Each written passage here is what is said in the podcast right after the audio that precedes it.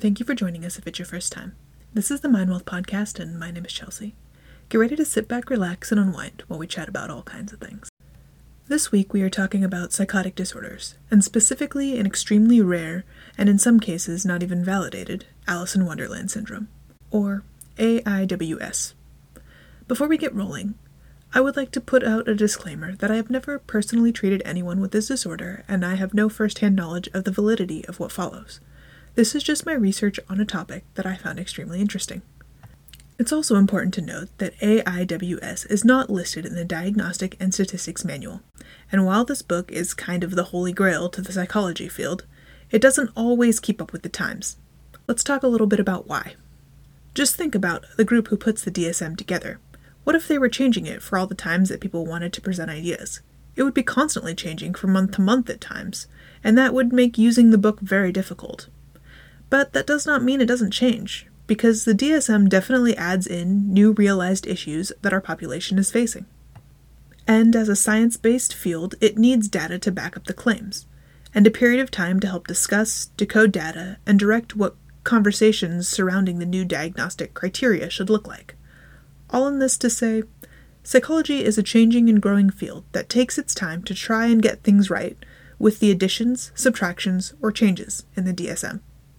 Now, on to the good stuff.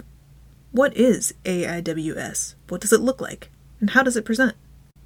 It's hard to say exactly how all of these things work because there are not a lot of cases on the subject.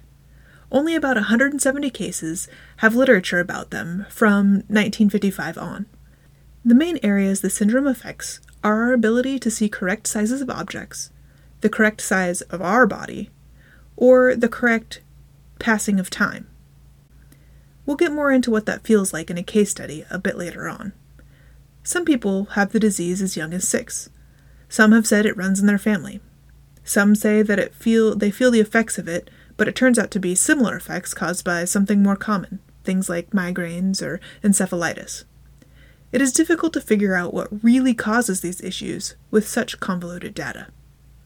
It is important to note, though, that Alice in Wonderland episodes are not hallucinations, not things that you would see in schizophrenia. They are your brain visualizing a distorted version of reality. It can change how large or small you see yourself or the objects around you.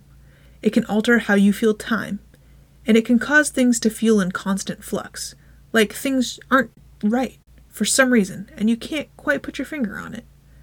It's also important to note that these side effects won't actually cause you any harm, in and of themselves. This might be another reason there hasn't been a lot of effort put in towards finding the cause or solution to these obscure and infrequent symptoms. How do you treat it? Well, honestly, since there's a lot we don't know about Alice in Wonderland syndrome, it is hard to really know how to treat it.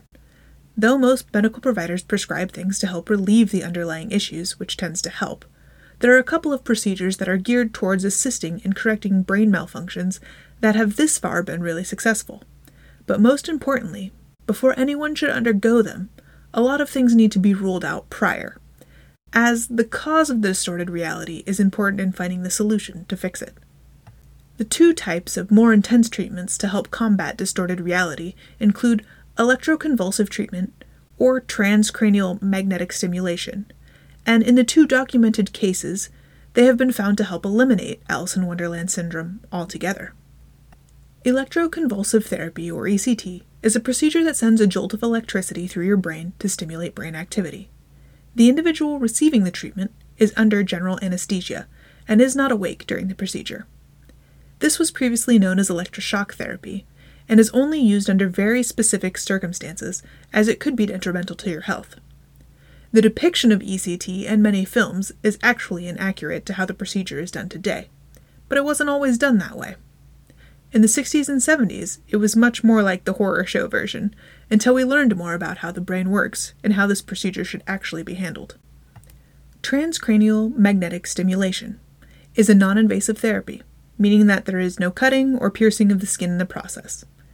It is a process of placing an electromagnetic coil against your head and sending magnetic pulse to attempt to stimulate different parts of your brain where neurons may not be firing as readily. In most cases, this treatment is used for major depressive disorder, but in the case of one AIWS patient, It stopped the distorted reality completely. In many cases, Alice in Wonderland syndrome happens when an individual is younger, between 6 and 14 years of age. And it resolves without too much issue. The episodes are short lived and happen infrequently, but more often during the night, which is part of why we don't have a lot of information on the syndrome as a whole. We haven't had a lot of people to study, and we haven't had a lot of time with the syndrome in the cases that we have found. And secondarily, in many of the cases that have been studied in adults and kids, the Alice in Wonderland syndrome was brought on by other issues in the body. Now let's talk about a specific case with Lisa. She had Alice in Wonderland syndrome since she was a small child, and it got worse during puberty. Her symptoms have lasted a lot longer than most people with Alice in Wonderland syndrome. She has found it to impact her daily life a bit, but not to the extent where she doesn't feel like she can still live it. Her symptoms included feeling lightheaded and not feeling quite right in the world when she was younger. Like everything, it was a bit off. She occasionally had to stop and sit with her head between her legs for a time until the feelings passed. Infrequently, they caused her to pass out.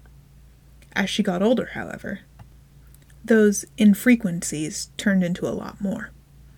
When she was 14, things really started to take a turn. Her occasional and infrequent symptoms turned into daily occurrences. Her family brought her to the doctor, and they ran tests, and they asked a lot of questions. Lisa didn't feel like anyone was taking her seriously, and she wasn't even telling them all of the things that were wrong. How could she open up about the weird stuff if they wanted to blame everything on stress or eating disorders? She closed in and stopped telling anyone anything about her illness, and she started living a very isolated life. It wasn't until one night when she was finally coaxed out of her shell at a party, a romance began. Well, her partner knew about the issues she faced, and she still didn't have a diagnosis for it, it led to complications in their relationship, and eventually altercations. She was hungry all the time because her food wasn't being digested properly, because the cross signals in her brain just didn't let her feel full, which turned into her gaining a lot of weight. She became uncomfortable in her skin, and her partner didn't help. It wasn't until Lisa had gotten through the breakup that she'd built up her confidence enough to seek out actual help. And while 99.9% of the time Googling your symptoms will lead you down the rabbit hole of nothing good, this time it landed Lisa a contact to reach out to in neurology. She finally had the courage to tell the specialist the whole truth, including all the parts she felt were crazy, and he took it all in. After she finished her story, he simply said, You've got a special form of migraine that is flooding your brain with the wrong kind of chemicals. Those are causing you to feel and see those strange things. After naming Alice in Wonderland syndrome, finishing the appointment, and going over various types of treatments they might try, including diet changes, Lisa finally had an answer and while it wasn't an immediate fix, it at least gave her peace of mind and hope that she was taking steps in the right direction. It gave her some control back over her life. And while Alice in Wonderland syndrome is not something that you are likely to have, Lisa's story can remind us why advocating for ourselves is so important. If something is keeping you from living your life fully, seek out help. We know when something isn't right in our bodies, and we can continue to speak up and ask questions and seek other opinions until we find solutions that work for us. These solutions may not always be exactly what we were hoping for, but they give us a place to work from. So keep fighting for yourself. And as always, thank you so much for hanging out with me today. I've enjoyed our time together. If you want to join me again for another chat, you can keep your eyes peeled every Wednesday for new episodes. Feel free to follow me at MindWealth on Instagram if you'd like to get to know me a little bit in the meantime. I'm looking forward to seeing you next week.